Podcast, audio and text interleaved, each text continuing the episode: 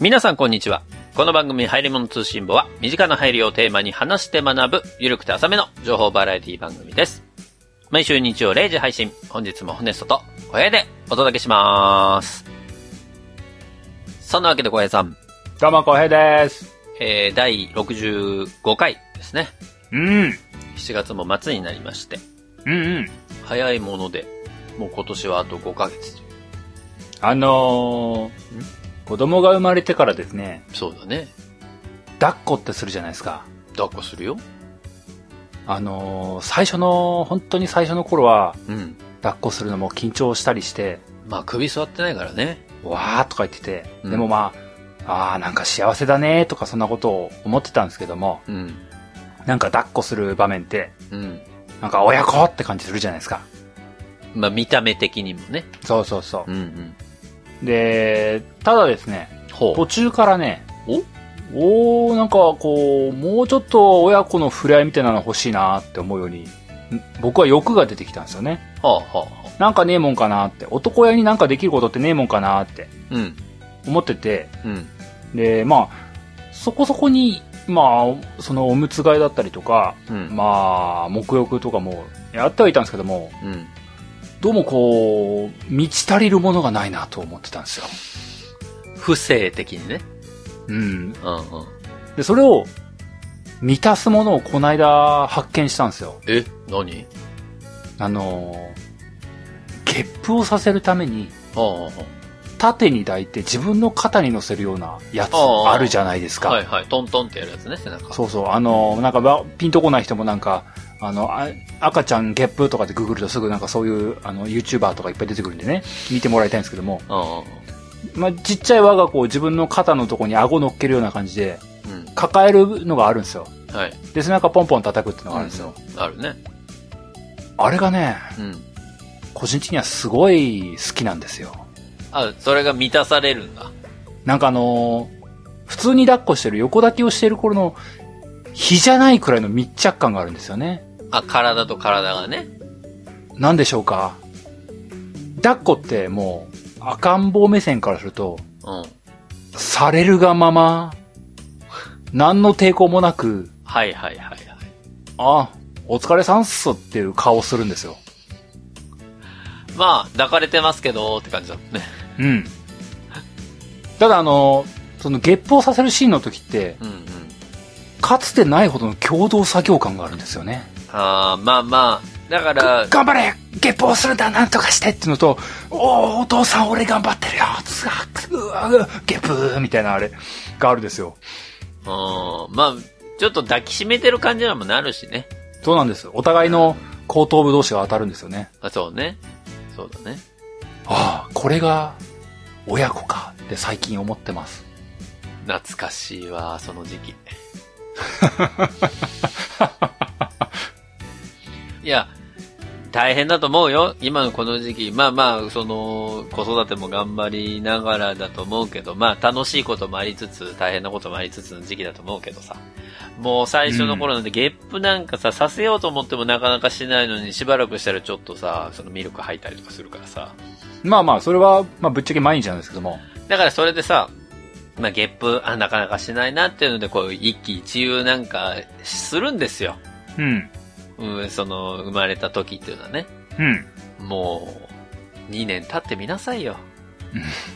なんかこれから聞きたくない話が来る感じがするな。なんだろうな。もうなんだろう。2歳よ。まだ2歳なんだけどさ、うんうん。なんかお前、おっさんかっていうぐらいのゲップすんのよ。お前、昔はゲップすんのも大変だったんだぞ、みたいな。まあそんなこと言ったら僕の子はなんかおっさんかってぐらいのおならするけど ね。ブーブリブリブリブーっつって。ういわやすげえ立派な音出たっつって。まあまあまあ、それもあるよね。うん。ゲップもなかなかのゲップするけどね。いやー、でも本当にね、またこう喋るようになったらまた可愛いしね。もうなんか言う、自分で言うからね。ゲップしちゃったって言うからね。あらそう。お前しちゃったねみたいになるよね。どっちなんだいやいやいや。終始可愛いよ、そりゃ。なるほどね。よかったですそねり。ゃ終始可愛いです。まあでも普通に朝起きてギューってしてくれるしね。あらあらあら。そうそう。もうあの、部屋まで来てさ、うギューんっ。てしてくれるから。起きてーって言うから。まあそうですよね。そうなんですよ。まあまあそんな最近でございますよ。まあね、子育てっていうのは本当に大変なんですよ。えーうん。なんだいい話で締めようと思ったのに。いや、なんかさ、でもさ、本当最近思うのは、ツイッターとかでやっぱり見るじゃん。あの、インスタとかでもさ、漫画描いてる人とかもいるじゃない。うん。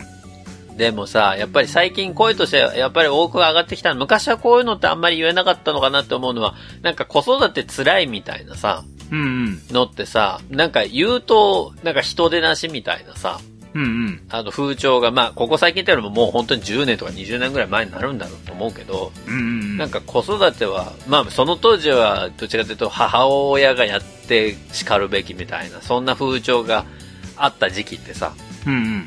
子育てが大変って言おうものなら、うわ、親としてど、どうなのそれみたいな雰囲気が、まあ、あった中で、ここ最近は、ようやくよ、その子育てって大変なんだっていう声を上げても、なんか大丈夫になってきたというか、やっぱり子育てって大変だよね、私もそうも思う。っていうような空気にちょっとなってきたから、まだね、過ごしやすくはなってきたのかなと思うけど、こそれでもまだまだね、この父親が子育てをするっていう人がまだまだ少ないのかなっていうのはすごく感じるからさ。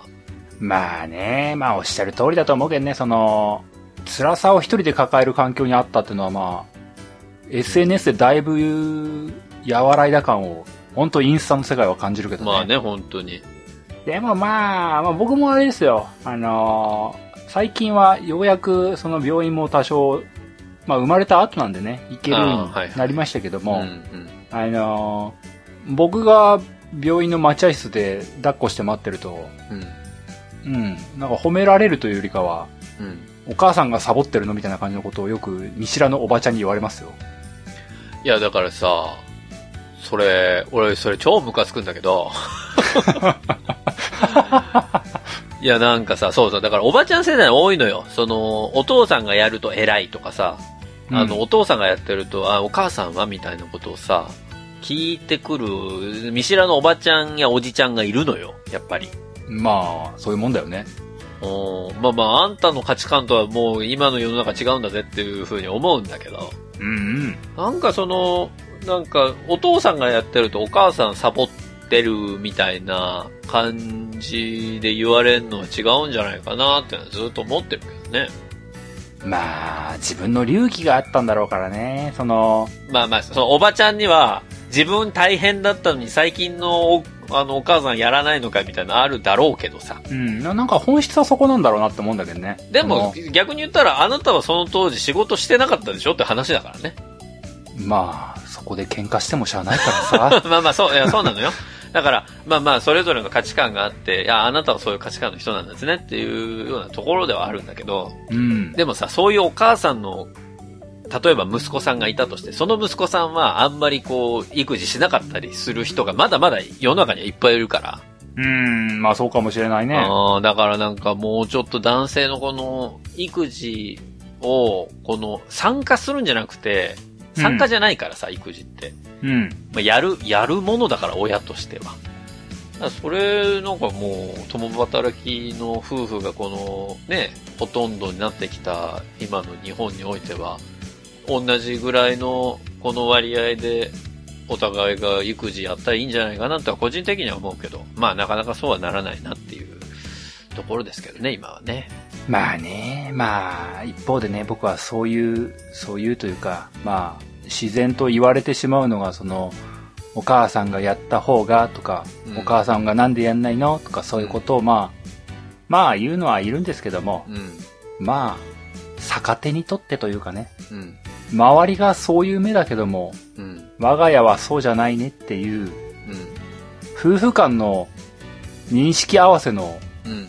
材料になってるところがあってね。ああ、なるほどね。まあそういうのが来れば来るほど、開き直ってさえしまえば、うん。そこで揉めることはないというか、あ、まあね、あの気にしてもしゃあないってい家う族の中でね振り切りができる感じはあるんですけどね。そうね、そうね。それはそうね。まあ、うちもそうだしね。まあまあ、これはね、多分、まだまだでしょう。多分もう4、50年は消えないものでしょうって思うけどね。まあね。まあ、だから、どっちの家庭もあるけど、まだそのさ、お父さんがちゃんと育児やってる家庭っていうのはまだまだ少ないからだと思うけど。まあね、まあ現実、あのーお父さんができないことも多いからね、しょうがねえっちゃしょうがねえと思うんだよね。まあね、でも極論言ったらさ、その授乳以外はできるわけよ。これ誰のお便りえー、これは東京都は、えー30代 男性、えーホネストさんからですね。えーホネストのお便りか、フライングなんだわ、これ。本編入ってからにしてくれよ。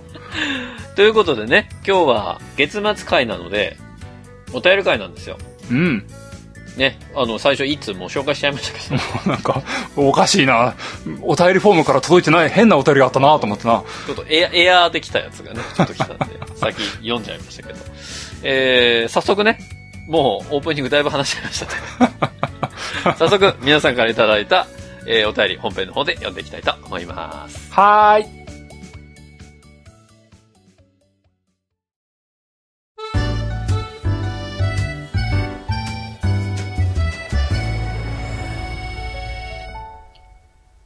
7月のお便り会です。微妙なテンションの買い方があったね。お便り会ですじゃないからね。そうそう。でーす。ちょっとあそお便り会ですし尻すぼみかタイプのテンション感だったね。まちょっと、毎回黒猫先生はちょっとあれかなともう、もう金子さん先生があれ、あんまりあれやってないんだけど思って。うねん、。そうね。えーまあ、ということで、皆さんからいただいたお便り。あの、今回もたくさんいただいてますので、本当にありがたいんで、すおけど、ちょっと全部読めるかわからないので、まあ、一なん個て一こ個っねち、ゃ。うん。あの、紹介していきたいと思います。うんうん。えーまず1通目、6月の20日にいただいております。うん。えーミッキー明石さんからいただきました。ありがとうございます。ありがとうございます。えー、件名買っちゃいましたということで。不穏。うんうん。えー本文です。ん小江さん、本根さん、こんにちは。こんにちは。こんにちは。シャープの心マスクの抽選に当たったので買っちゃいました。おほー。ただマスクのストックがまだあるので、使うのは来年の味噌汁病の頃になると思います。と、えー、バのカレー用じゃないフライパンもポチッとしちゃいました。おー。注文が多いみたいで9月末の納品になるそうなので、10月になったら使用感の報告をします。といただいております。ありがとうございます。えー、これ6月にいただいたお便りなのに、その時点で9月末納品なんだ。もう3ヶ月以上待つってことだね、じゃあ。バーミキュラはやっぱちげえな。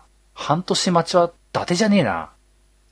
いや、でもあれもなんかツイッターで結構プロモーションやってましたけどね、いくらになるかみたいな。うん、ホネスとかね、答えてくれ。れたね。いくらでしょうツイートキャンペーンみたいな。うん、あれ、まんまと僕間違えたんだけど。 俺公式から出てもやっぱ間違えたな、みたいな。 あれだけど、まあまあでも、あれも、なんだろうね。まあ、目を引く商品ではあるよね、フライパンね。あれね、何度かハヤツネタに考えたんすよ。うん。あのー、ふざけ方がわかんなかったんだよ。たまにあるんだ、このパターン。そうなんだよね。普通にいいやつってのがね、そうそうそう困るんだよ。俺もあれ普通に欲しいなって思っちゃったから、多分あれが来たら来たで、絶賛して終わっちゃうのよ。しかもこれ1万5千円でしょみたいなさ。そうダメなんだよ、そういうの。そういうのダメなんだよ。もっとさ、うわー、101万9000円すんなーみたいなさ、このサービスいるみたいなさ、そういうの欲しいんだよね。いや、このライトのこのスピーカー、な、大丈夫なのみたいな さ。そういうの、そうこのポエム何なんだよみたいなのが、お俺、ほ欲してるわけよ、俺 は。ね、本当に。そうなんだよ、あの、リニューアル前から結構何度か言ってますけども、はやつって普通の商品紹介できねえんだそうよ。なんだよ。普通の商品紹介すると、俺が紹介してるやつみたいになっちゃうからさ。なんか、欲しいとかで終わっちゃうんだよ。そうそう。そう、そうなんだで終わっちゃうからさ、そうなんだで終わっちゃうと、ううちの番組の良さ活かせないんだよ。だ、違うんだよな。まあね、だからフライパンはフライパンで本当にいいいい商品だと思いますし。その、紹介しないってことはね、いいやつなんだよね。マスクは、まあ、今もう、心マスクに限らず、もうだいぶ買えるようになりましたからね。そんな、ホネスさんに、シャープ、心マスクについて、えシャープから、空間、除菌、スプレー、あ、出たの心ケア、発売しますんで。すごいな。シャープ、何でもやるな。もうシャープは、振り切ってますよ。すごい。家電メーカーというものを、振り切ってますよ。もう、マスクの時点で関係ないもんね。心あるメーカーなんですね。うーん。うーん、うんじゃないわ。うーん、うんじゃない。誰も言ってないよ、そんな こと。ええもう本当に、シャープの、ね、社員さんには聞かれたくないなっていう感じ。聞かれたくないですね。なんか、 あの、公式アカウントに断断ぜられてしまうもんね。なんか、本当だよね。こんなん公式アカウントに聞かれた日にはもう本当に、死んじゃうよ、マジ。本当にもう、で、デマの多い番組だぜって言って断じられてしまうよ。まあそうならないようにね。あの、もし本当に聞いたとしても、ちょっとあの、聞かなかったことにしといてください。はい、続いてお便りいただいております。えー、お名前、リコベイさんからいただきました。うん。えー、新しい生活スタイルということで、おお。えー、ホネストさん、コウヘイさん、こんにちは。こんにちはこんにちは。えー冷蔵庫の購入を検討していたら、旦那がヒートアップしてきて、マジでやばいと思っているリコベイです。 AIT 冷蔵庫マジあれだったら買っていいんじゃないマジその前のさ、あの、クソ高いやつじゃなくて さ、なんで LG の、LG シグネチャーの悪口言うんだよ。口じゃない。あれ家にあったら大変だから。 使いこなせないから、あれ。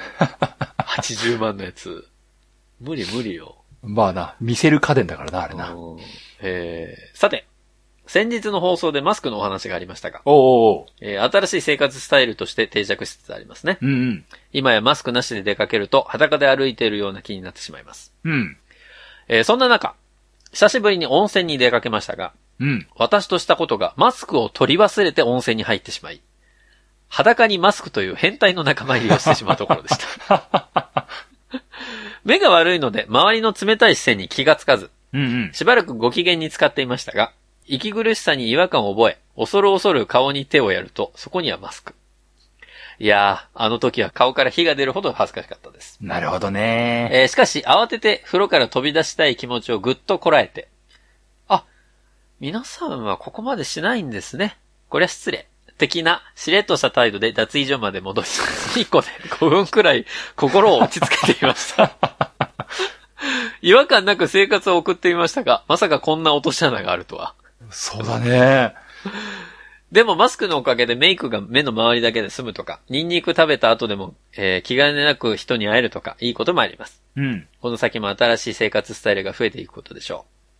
えー無理せず楽しみながら取り入れていこうと思います。うんうん。これから暑くなりますが、マスクで熱中症にならないようにお気をつけください。またお便りさせてもらいます。ということでいただきました。ありがとうございます。ありがとうございます。マスクで裸か。まあ、マスクも、慣れてきたね。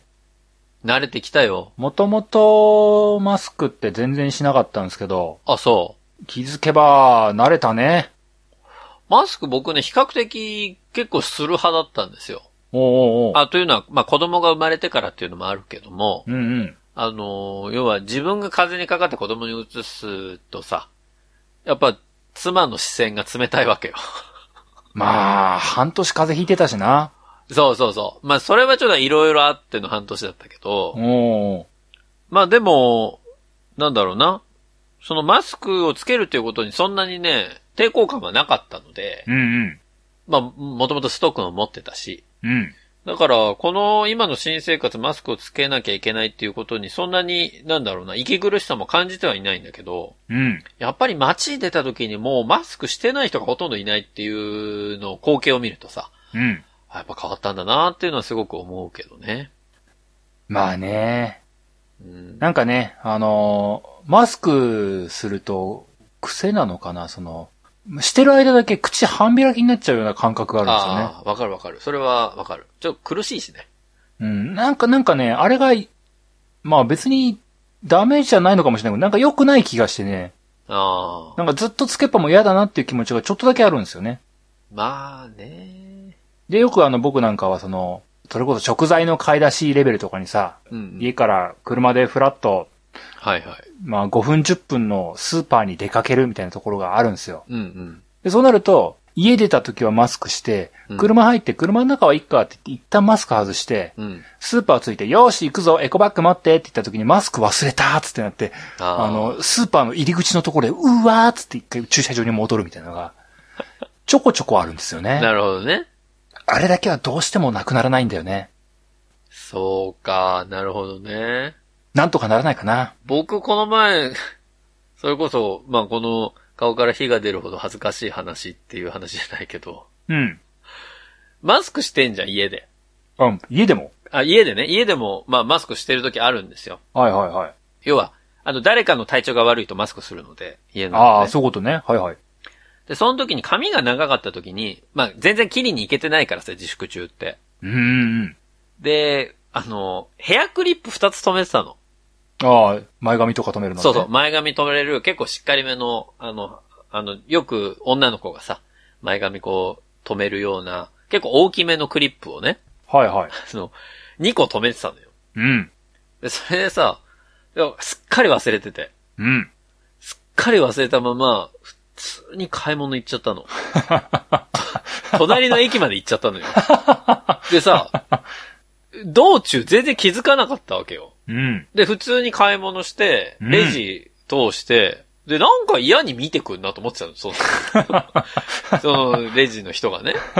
でもな、なんだろうな、別に俺、そんな変なことも、格好もしてないしなと思って、ありがとうございましたって、さっそうとさ、レジ通る時なんてもう普通に、もうスマートに俺はこなして帰るからさ。うん、さっさとね、渋滞にならないようにね。そうそう。スムーズに出てくるね。ささささって詰めてさ、ふんふんとか言いながら帰ってさ、うん。家着いたのよ。おお。で、家着いて、あ、うがいうがいと思って、マスク外して、洗面所に行って、自分の顔を見た瞬間に、もう、あれは、俺はもうなんとも形容しがたいこの感覚になったよね。あれ俺もしかして、これ、このまま行ったかなみたいそ、ほ、すごいね。そこまで全く気づかなかったんだ。な。全く気づかなかったね。おお、じゃあ、す家帰って謎が解けたんだ。そう、普段は、そのエレベーターで降りるのよ。うん。 1階まで。で、エレベーターの中に鏡あるから、うん。そこ乗った瞬間に、あ、やべってなるはずなの。普通だったら。おーおーその時ね、なんでかわかんないけど、俺階段で降りたのよね。おーおでーそしたらさ、自分のこのフォルムを確認するタイミングなく、おーお行って帰ってきちゃったのよ。ーなるほどね。だから皆さん、この自粛期間中、これあるあるですからね、皆さん。ヘアクリップで、二つも止めて、マスクバッチリで、なぜだかレジだけスムーズに去っていくおじさんが、そうそうそうなんだあいつって言って。そう。一見したら、だからおばさんにも見えるしね。本当だよね。本当だ よね。あの人どっちかなみたいな感じだよね。でもなん か、ちょっと、あ、袋いらないですみたいな声は、あれおじさんだったなみたいな さ。このおじさんかおばさんかわからないおじさんみたいな。まあ、たまにいるからな。本当にいるからな、たまにな。そっか。たまに見るああいう人たちって、うん。日常的にやってるんじゃなくて、うっかりミスでやってる可能性があるんだ。そうなのよ。そうなの、本当に。だから、笑わないであげ て。マジで。俺帰る途中でさ、そこら辺で遊んでた子供がさ、すっげえじーっと俺の顔見てきてたの、その 時。なんだよあいつすっげえ見てくんな。何もねえぞと思ってたけど、あったわ。あ ももろあったわ。もろあっ二つたわもあったわ。すげえ顔見てくんなと思ってたけど、顔じゃなかった。髪の方見てたわ、俺の。あれ、おじさんかな、おばさんかな、みたいな。まあね、ほんと、あれはも子供もいじるのに悩んだんだろうな。う、うんあおじ、おじさん、なんか変なのしてるって言うべきか、おばさん変なのしてるって言うべきか、わかんね子供困らしちゃったわ。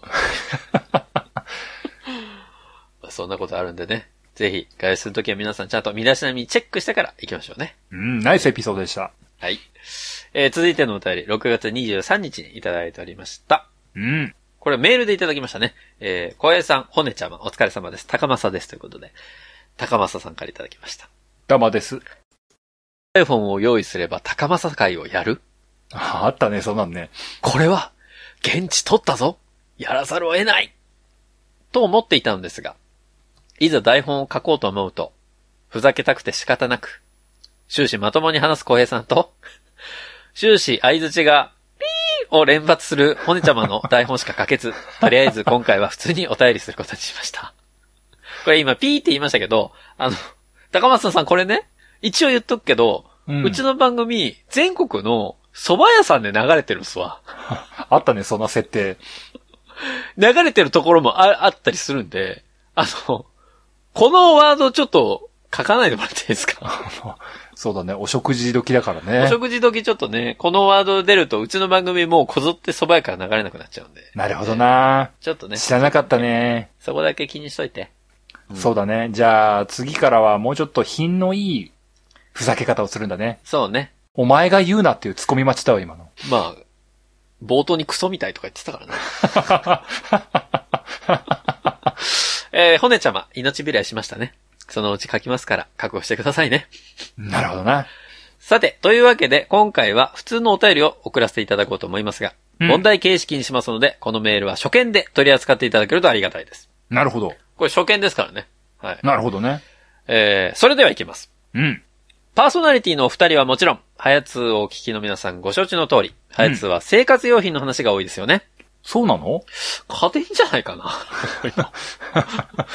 え。まあ、家電も生活用品の一つと考えまあると、ね。まあ、そうか。うん。えーもちろんそこがハヤツーの大きな魅力だとは僕は思っていますが、おーそんな生活用品は、ある意味、発明と言い換えられるのではないでしょうか。は今までになかったものを世に生み出して提供する。あ。あそういった意味では発明品と言っていいと思うのですが、うん。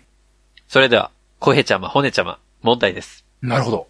2000年以降にうん。発明と言われた生活用品を3つお答えください。ほう。生活用品の幅は、家庭にあるもの、かっこ富裕層を含むとします。おうそして発明の定義は、ウィキペディアに依存していますので、僕へのクレームはやめてくださいね。何の自己防衛だ。ヒントとして年代だけお伝えします。お。 2002年、2007年が2つ、2018年です。えー、それでは小平様、お答えください。ええー、2002年と2007年に2つ、2018年はい。あのね、でもね、これね、あのー一回、うん、まあ、高政さんが送ってくるやつだしなって思った時に、うん。時間軸的に近いのはあるんじゃないかなと思ったのが、ほうほうほう。任天堂のゲーム機だったんですよ。任天堂のゲーム機。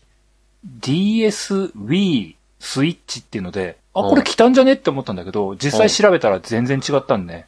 DS は2004年だったんだよね。 2004年なんだ。そうなんですよ。DS が2004年で Wii が2006年で、スイッチが2017年と全部微妙にずれてんだよね。じゃあ違うじゃん。ダメなんだよ。なんでって思って。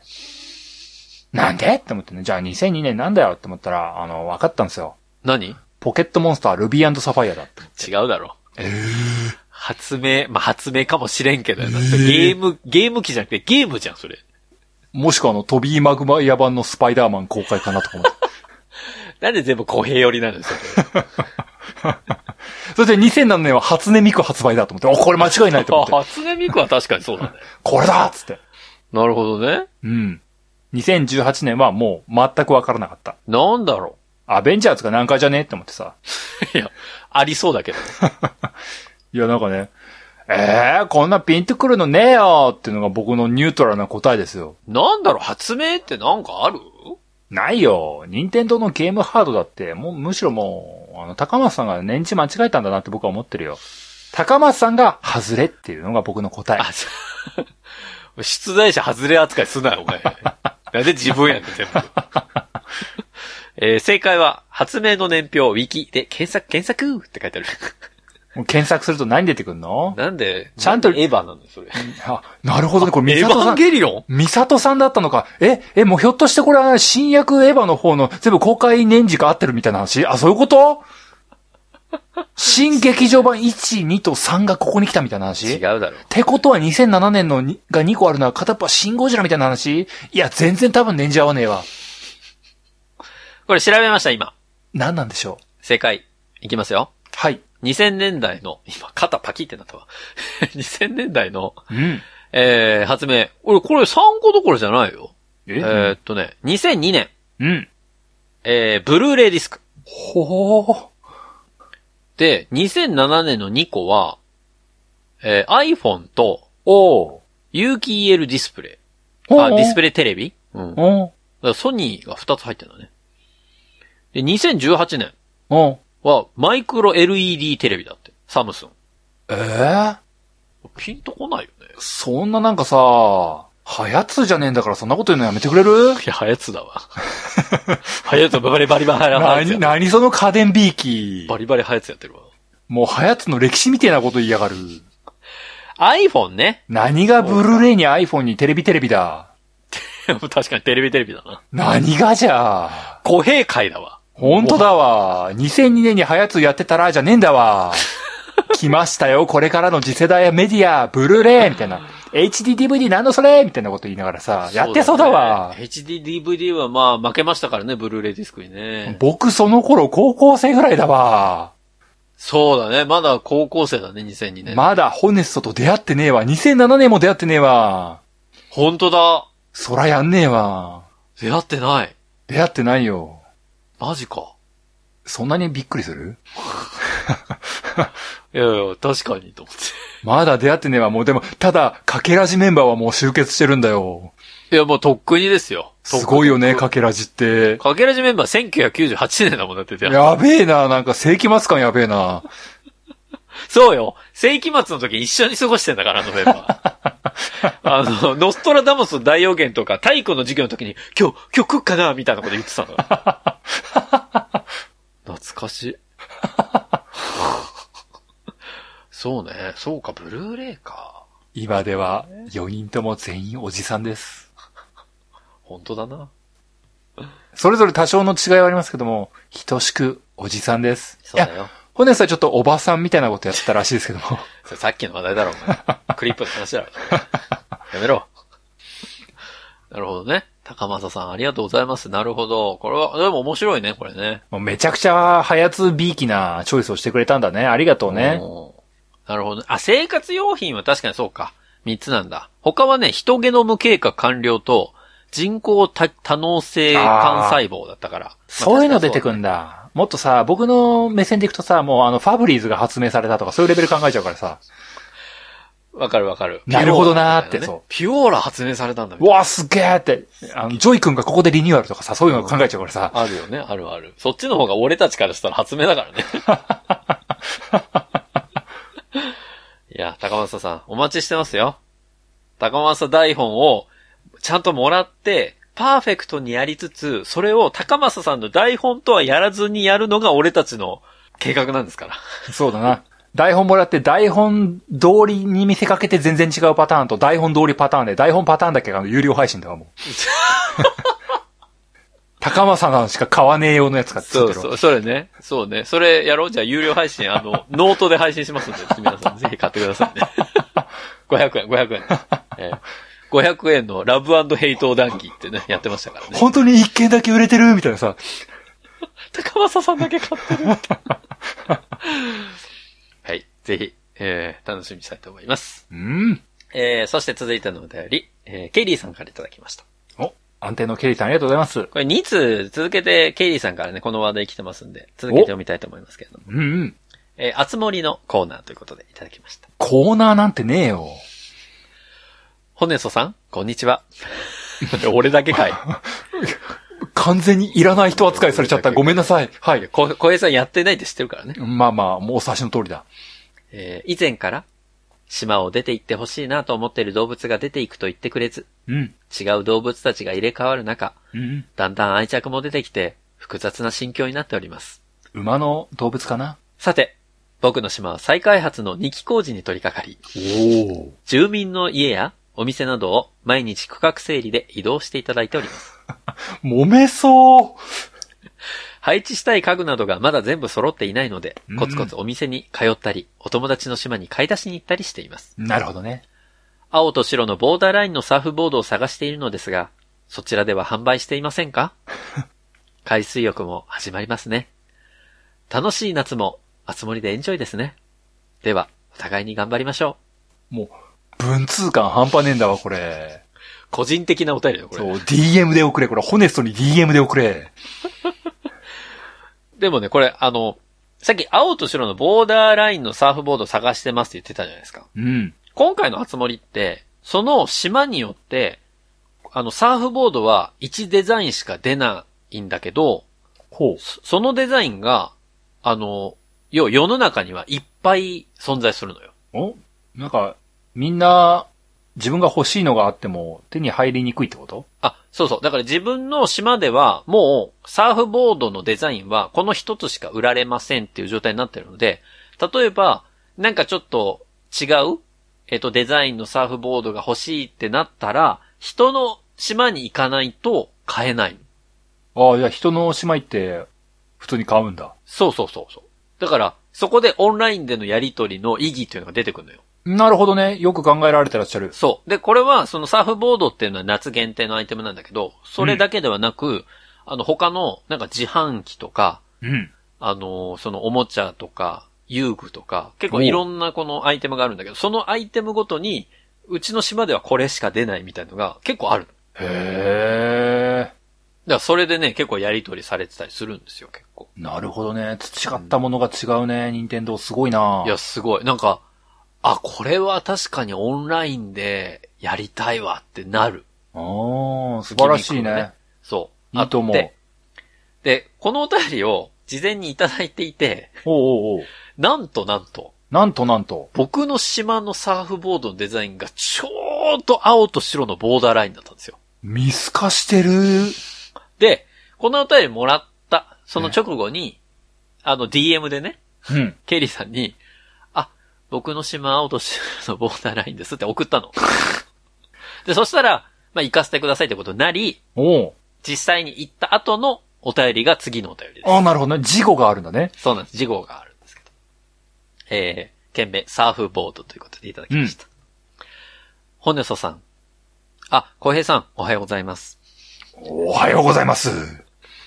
ほねそさん、先日はサーフボードありがとうございました。これあの、サーフボードを僕が事前に買って、うん。ケリーさんにプレゼントしたんです。なるほど。はい。えー僕の周りの仲間の島でも手に入らないデザインのサーフボードだったので、とても嬉しかったです。ホネソさんからが帰られた後、友達に自慢しまくりました。ええー、なんか、なんかホネストのデザインセンスがすごいいいみたいな感じで、なんか尺だね。 俺のデザインじゃない。 そうそう。たまたまなんだろうけど、なんか、そう。おケリーさんとさ、いい友達知ってんだよみたいな感じだったわけでし ょどうそうねこのサーフボード。こんなそのトレンドだぜとか言ってさ。そう、なんか、別に自慢されるようなこと俺何もしてないんだけどね。うん えー夏くらいには熱中度も下がり、プレイしたりしなかったりするようになるのかなと思っていましたが、うん。まだまだプレイしたらない感じがあります。ほ入りが続けるっていうのもいかがなものかと思いますが、楽しいので仕方がないよなと思っています。う。うん。ではまたメールしますということでいただきました。ありがなとうるほどね。これだから、交流はね、まあ、前回、あの、交流した人言うんですけど、あの、月末のお便りでみたいな話しましたけど、まあ、ケイリーさんともね、このオンラインでやったんですよ。なるほどね。うん。もう、ぶつもり毎作やるようなケリーさんですからね。そうよ。そうですか。今回はでもね、本当に今まで僕も結構やってきましたけど、いろんな集まり、うん。ああ、ぶつもりをね、やってきたけど。うん。いや、すごいね。今回は、やっぱり、まあ、スイッチっていうこともあるのかもしれないけど、うん。やっぱりなんかこう、毎日起動したいな、と思わせるギミックが、うまいなって思うわ。素晴らしい。うん。すごいなと思いますよ。あまたのスマホゲームが、うん、毎日ログインしてねと、ログインボーナス、ログインボーナスとやる中でね、うん。意外と、任天堂が本質的な答えを打ち出したりするんですよね。でもね、その、うまいやり方だなと思うのは、その、スマホゲームの、そのログインボーナスの要素も、今回取り入れてきてるの。この集まりには。あるでしょおだから、なんか、あ、やっぱり任天堂ってその、ゲームの、それぞれのゲームのいいところっていうのをちゃんと学んで、それを自分たちのゲームに活かすためにはどうやればうまく生きるのかっていうのを、ちゃんと分かってやってんだなっていうのをすごく感じたね。う。そうですようーね。ん。やっぱすごいわ、任天堂は。そうだね。うん。これからも、ケリーさん多分、任天堂さんはきっとケリーさんに向こう3年ぐらいやってほしいと思ってると思うよ。そうね。だから、この、まあ、この前も話しましたけど、あの、更新がね、うんどんどんかけられるハードでは、この、ぶつもりは初ですかうんら、どんどんどんどん新しいイベントやらなんやらやってもらいたいですね。うん。どんどん来ますよ。もう、海の次はなんだもう、空あ、空、空行っちゃう空行っちゃう空飛べたらもう最高だよね、これ。なんかパラグライダーとかでな、ブーンっつってな。何捕まえんだよ。それ面白い収な集要素がわかんねえわ。でもそれ面白い。でもさ、野菜とか育てられるとかさ。やっぱり、そういうの来ちゃう野菜からの料理はも、そうう無限アップデートだよ。料理、あと動物ね。まあ、動物の森だから動物捕まえちゃうとちょっとどうなんだろうみたそいな。れは、それはダメだよ、もう。いや、でもな、シャープコラボとかやってくれないかな。あ、それは面白いね。企業コラボ出てきたらちょっと面白いよね。やっていいと思うんだけどな、どうシャープのエアコンある家みたいなさ。いや、そうそう。だから家電もさ、結構すっごいいろんな種類あんの。これ本当、尋常じゃなくあるのよ。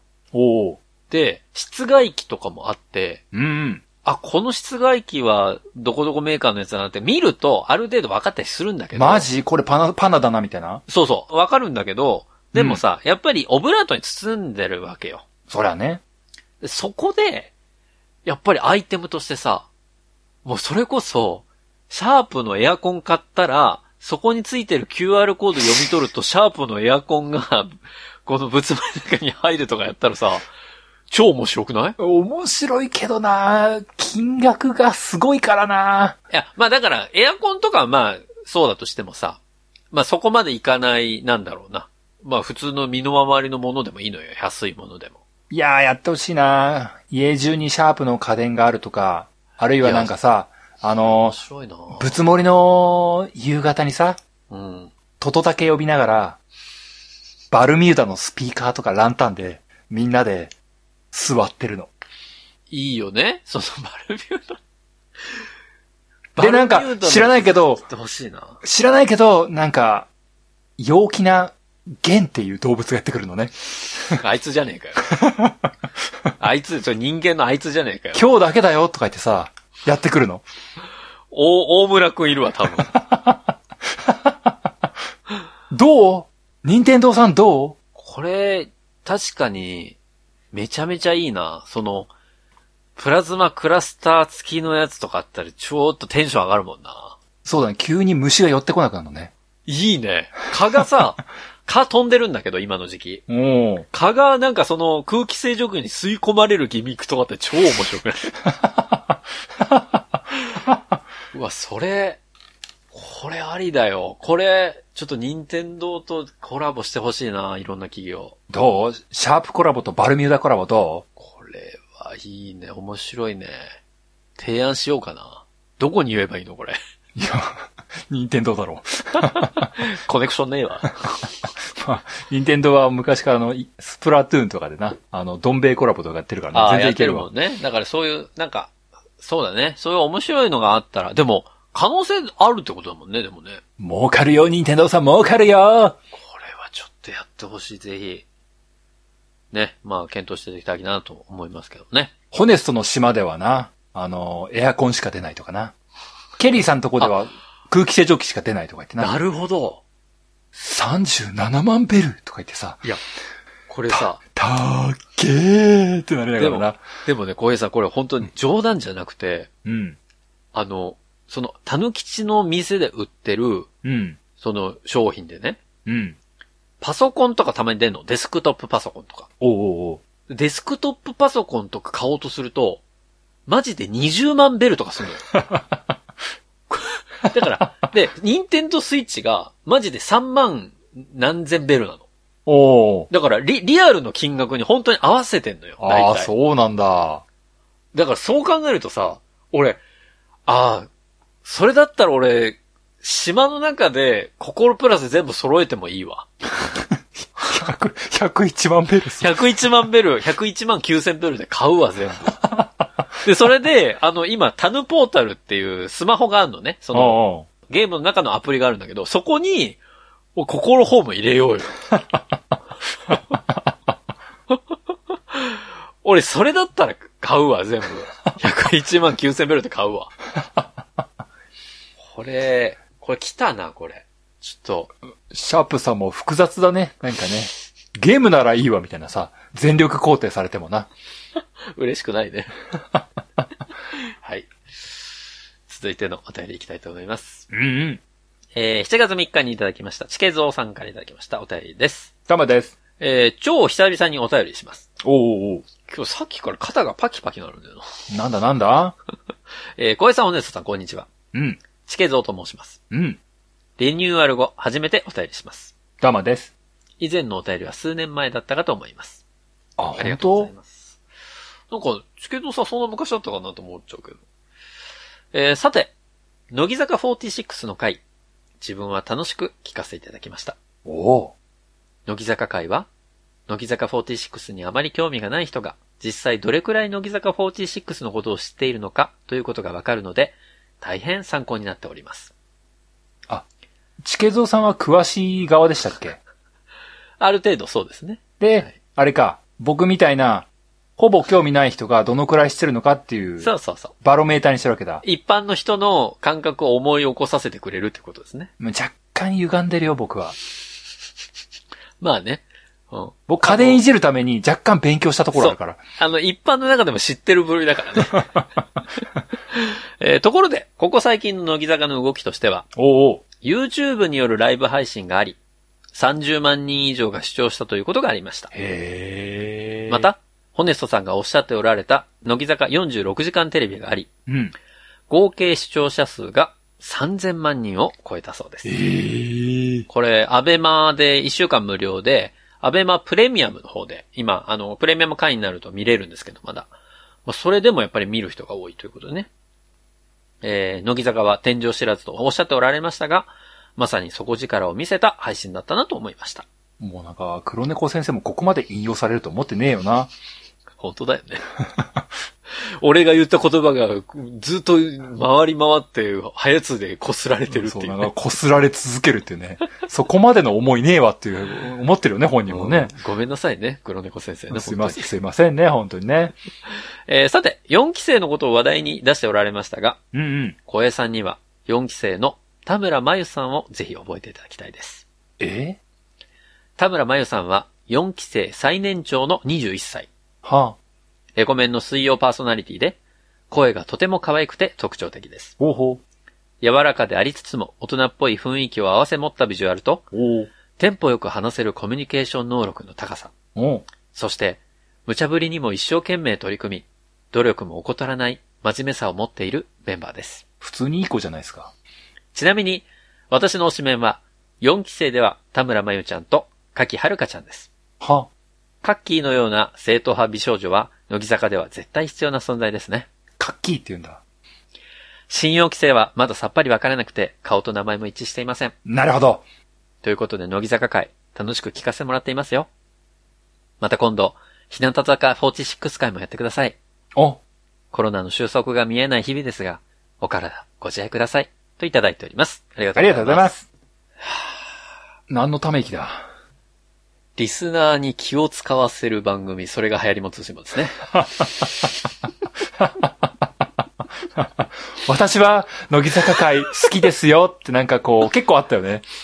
うん。 めちゃめちゃ気使われてるなと思ってるおよ。俺便りでもあったけど、なんかツイッターでもちらほら見えたなって。うん。あの、ツイッターでね、結構言われて るのよ。みんなごめんなって思ってる。うん。すげえ気使ってくれてるじゃん、みんなと思 って。ごあの、ごめんね。あの、ネタ的に言ってる部分も半分あるから、あの、本当にみんなありがとうね。乃木坂会ね。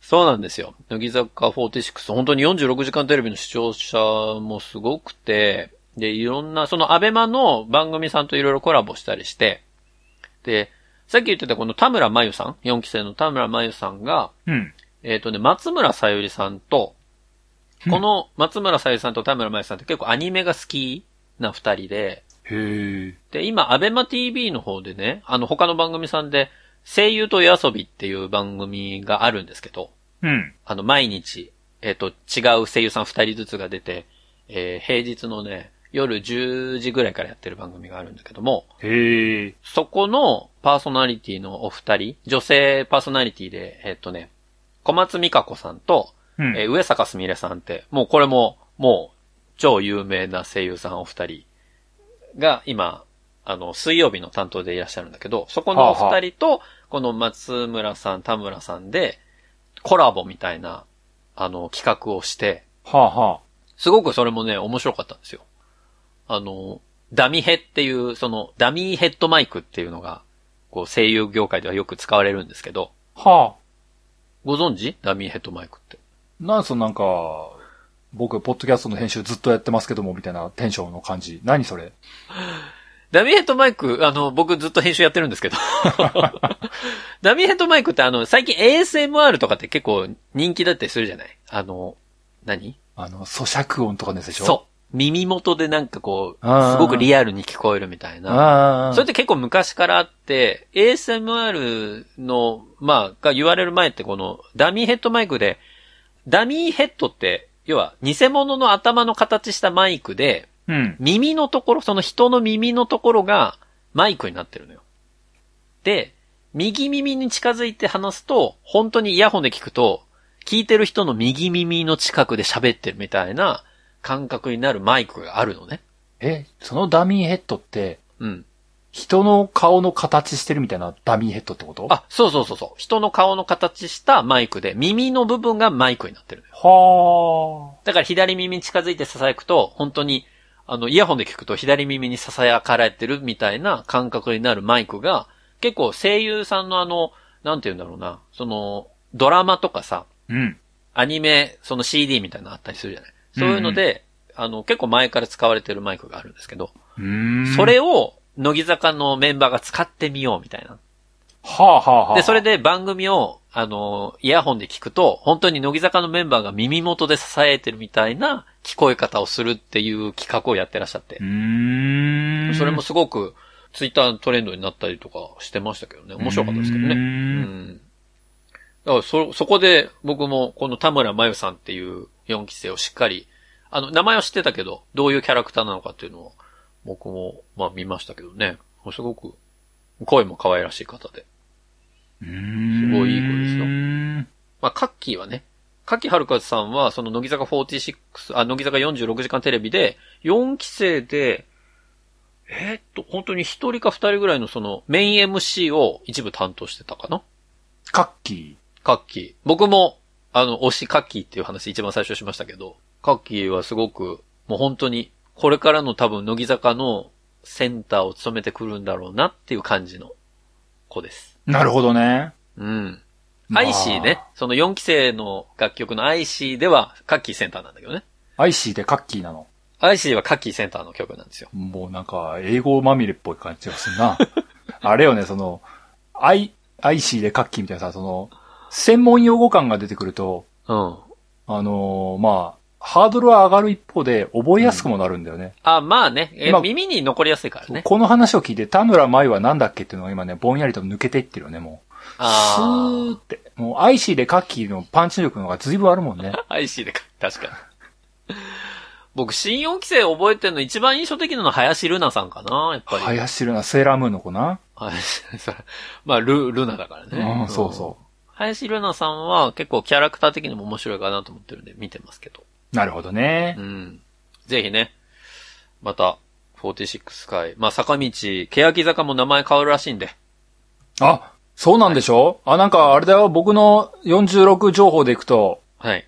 欅坂の名前が変わるし、うん。あの、乃木坂が小室哲也がなんかするみたいな。あ、そうです、そうです。あの、斉藤飛鳥さんがセンターで小室哲也さんの楽曲をやるんですけど、小室さんは2年ぐらいの音楽業界から、ああの、抜けますって言ってから、久々の復帰っていうことで。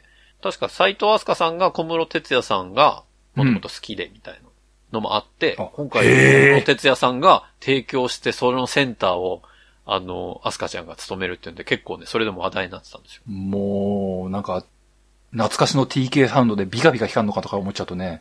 ねえ、ちょっとどんな曲でどういう風になるのかっていうのは、まあ、まだ発表されてないんで、わかんないどですけどど、うするもろケットワイルドだったら。それはそれで喜ぶ。わーってなっちゃうよね。もう、わーって言って。てんてんてんあ、始まったみ たいな。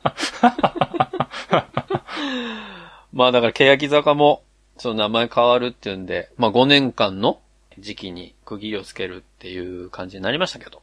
もうだってあれでしょその、日向坂だって名前変わって生まれたんでしょまあそうね、ひらがな欅が日向坂になったからね。どうなっちゃうのその、欅坂も、番組名が変わっちゃうじゃん、もう。そうね。欅って書けないとか言ってる場合じゃなくなっちゃうじゃん。おおそうだね。次の名前が見えないとか、そんな番組になっちゃうじゃん。でもなんか噂では桜坂46になるんじゃないかみたいな。桜坂、マシャに喧嘩売るのでもね、なんかね、イメージカラーが、その、今までは緑だったんですよ。そうだね。欅坂って。うん。それがなんか新しいカラーはピンクなんじゃないかっていうのが一回出てて、ビジュア振ルりが。切ったねピンクってなると、日向坂水色でしょあ、そうなの知らなかっひた。あ日向坂み水色なんですよ。で、えっ、と、乃木坂が紫で。ピンクってなると、ピンクの花って言ったら、まあ、桜かな、みたいな、まあ、憶測が広がってるらしいですけどね。なんかあの、ギザか、ケヤギザかと濃い色で来てたはずだったのに変わってくねそうなのよ。まあ、坂道シリーズもどんどん変わっていってる。まあ、そんなさなかかなと思いますけどね。そうですね。はい。えー、そんなわけで、もうそろそろ1時間でございますからね。あー、もういつの乃木坂お便りにたどり着けなかった。ちくしょう。もう一通の乃木坂は、あ、もう一通読みますかあこれはい読めそうだから、あー、読むんだ。はい、はい。最後に一通だけ読みましょう。7月3日にこれいただいておりました。はい。えー、ハブワン太郎さんからいただきました。うん。えー、最近聞き始めたものですということで。えー、ライトな乃木坂ファンですが、うん。乃木坂の回面白かったです。あ、どうもです。知らないこともあったり。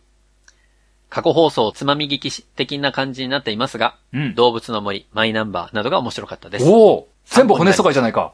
おおこれからも放送を聞かせていただきます。ということで、いただきました。ありがとうございますあ。りがとうござい ます。また気を使わせてしまいました。はい。初めての方もね、気を使って送っていただいて本当にありがとうございます。そうだな。骨疎開。素晴らしいね。いや、もうそう言っていただけるともう僕はちょっとウキウキしちゃうけどね。ライトな乃木坂ファンの人。うーんこれからね、まあ、一回でいいからちょっとディープなやつもやりたいけどね、乃木坂。ただそうなるとね、小平さんが、ああ、うん、で終わっちゃう気がするんだよな。ういんディープってどのくらいディープなんだろうな。や、だからもう一人に特化して、例えば斎藤飛鳥を追っかけよう、みたいな。追っかけを。うん。斎藤飛鳥のその加入、一期生としての加入から、彼女はどういう変遷をたどって、不動のセンターにななり得たのかみたいなさ。あー、そういうのね。やっぱり、いうんやなんか思うのはさ、やっぱアイドルのやつもさ、僕もなんかあの、10年ぐらい入るもの通信もやってると思うんですけどやっも、たよね。うん。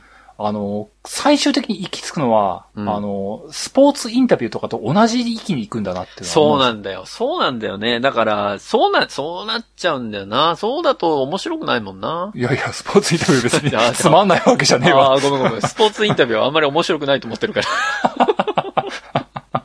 いや、なんかその、まあ、スポーツに限らずというか、まあ、アスリート系とかで多い気はすんだけども、あそう、だからストイックなんだよね。結局アイドルも、人の歴史にフィーチャーすることになってくるなと思うんだよそねうそうそう。だから、そうなんだよね。一人に密着するとさ、結構、その一人の人生が面白かったりするから、まあ、それはそれで一つの、まあ、ある意味コンテンツもなったりするんだけど。まあね、その、一方で、その、本当思うのは、うん。野球とか顕著だと思うけど、うん。野球チームの話をしていたはずなのに、うん。いつの間にか人気のある一人の選手の話になってて、ああ。知らない人が全くついていけないっていうことになりがちだなとは思うんだよね。まあ、だから僕も野球もあんまり見ないんですけど。そうそう。だからね、やっぱりね、そうなんこうだ、よねアイドルも結局はそうなるんだろうなーっていうのは、すごくよく思う。だから、そう。だからドラゴンズとかね、ジャイアンツの話をしててもさ、結局深いところってあんまり言えないんだよね。それを深く話そうと思うと結局、一人のメンバーとか、この時期に活躍してた誰々みたいな話になっちゃうじゃない。どうしても。まあね、なっちゃうよね。まあ、そのメンバーがいてからこその、その当時の雰囲気っていうのはどうしてもあるからね。それしょうがないんだけど。まあ、そんなこんなでね、えー、我々が散々、えー、ちょこちょこいじっていた中田香奈さんもですね、えー、今年で、卒業を発表したということで、え今ー年度のどこかしらで卒業してしまうという、ねちょっと残念な感じになっちゃいましたけど。もうん。う、もう、困ったよ。最近もうテレビとか、ネットニュースとか見ててさ、うん。卒業した人たちが頑張ってるニュースの方が、あ、見えるも多んくねなってきたね。確かに。困っちゃうんだよね、もいやでもいいことじゃないそれは本来の、多分、その乃木坂としてのことはそういうことだからね。う。そうだねだ。後もだから。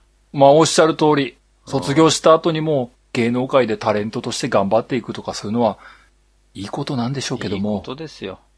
追いつけねえんだわ。おじさんはね。 困っちゃうんだわ、そのさ、その、メジャーリーグ行った後に頑張ってますね、みたいな感じされてもさ、いやいや、俺楽天のファンだったんだわ、みたいなさ、あーまあそういう感じになっちゃうからな。あるね。そういうことなのよ。みんな分かって。 そあのー難しいんです、アイドルの話するの。 結局ね、そこに落ち着くんだろうね。そう。ということで、えー、お便りありがとうございました。うん。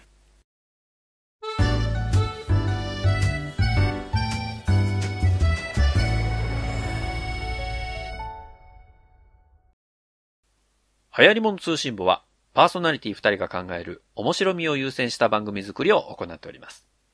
番組内での商品、サービスの紹介は、面白みを優先するあまり、誤り、語弊のある表現を用いてしまう場合がございますので、内容の審議によくご注意いただくようお願いいたします。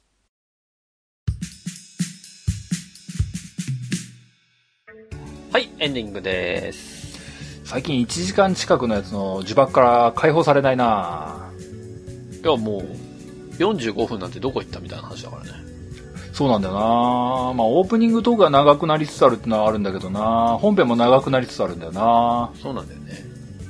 まあ、お便り会はしょうがないけど。前回のシャープも長かったからなまあ、あれも1時間ぐらいだったからね。コントやりすぎたな、あれな。でもあの、あのコントやってる最中にこれ無限にできるなってちょっと思っちゃったところもあったんだよな。まあ、そうね。それはそうね。うん。まあまあ、いいんじゃないだだって、うちの番組ってそうだったじゃん。リニューアル前だって30分番組っつってて結構15分だった な。倍じゃねえかって話だ から。本当だよな、ゲームなんとかも30分から45分くらいかなとか言って2時間やってるからな。毎回スペシャルみたいになってる。 本当にまあね、そんなわけで、ぜひぜひね、これからの流行りも通信簿もお願いしたいと思いますよ。お願いしますよ。えー、今日お便り会やりましたけど、まだちょっと残ってますけど、皆さんからのお便り、まだまだ募集しておりますんでね、えー、どしどしお便りをお送りいただければと思います。お願いします。えー、お便りは番組ホームページ内のお便りフォームからお送りください。番組ホームページは、ハリモノ通信簿で検索するとアクセスいただけます。また、ツイッターをご利用の方は、ハッシュタグハヤツを使ったツイートも募集中です。皆さんからのメッセージお待ちしております。まーす。そんなわけで、ハイレモン通信簿第65回は以上でおしまいです。えー、また次回お会いできればと思います。お相手は私、ホネストと。小平でした。それでは皆さん次回までごきげんよう。さようなら。また来週次回は8月です。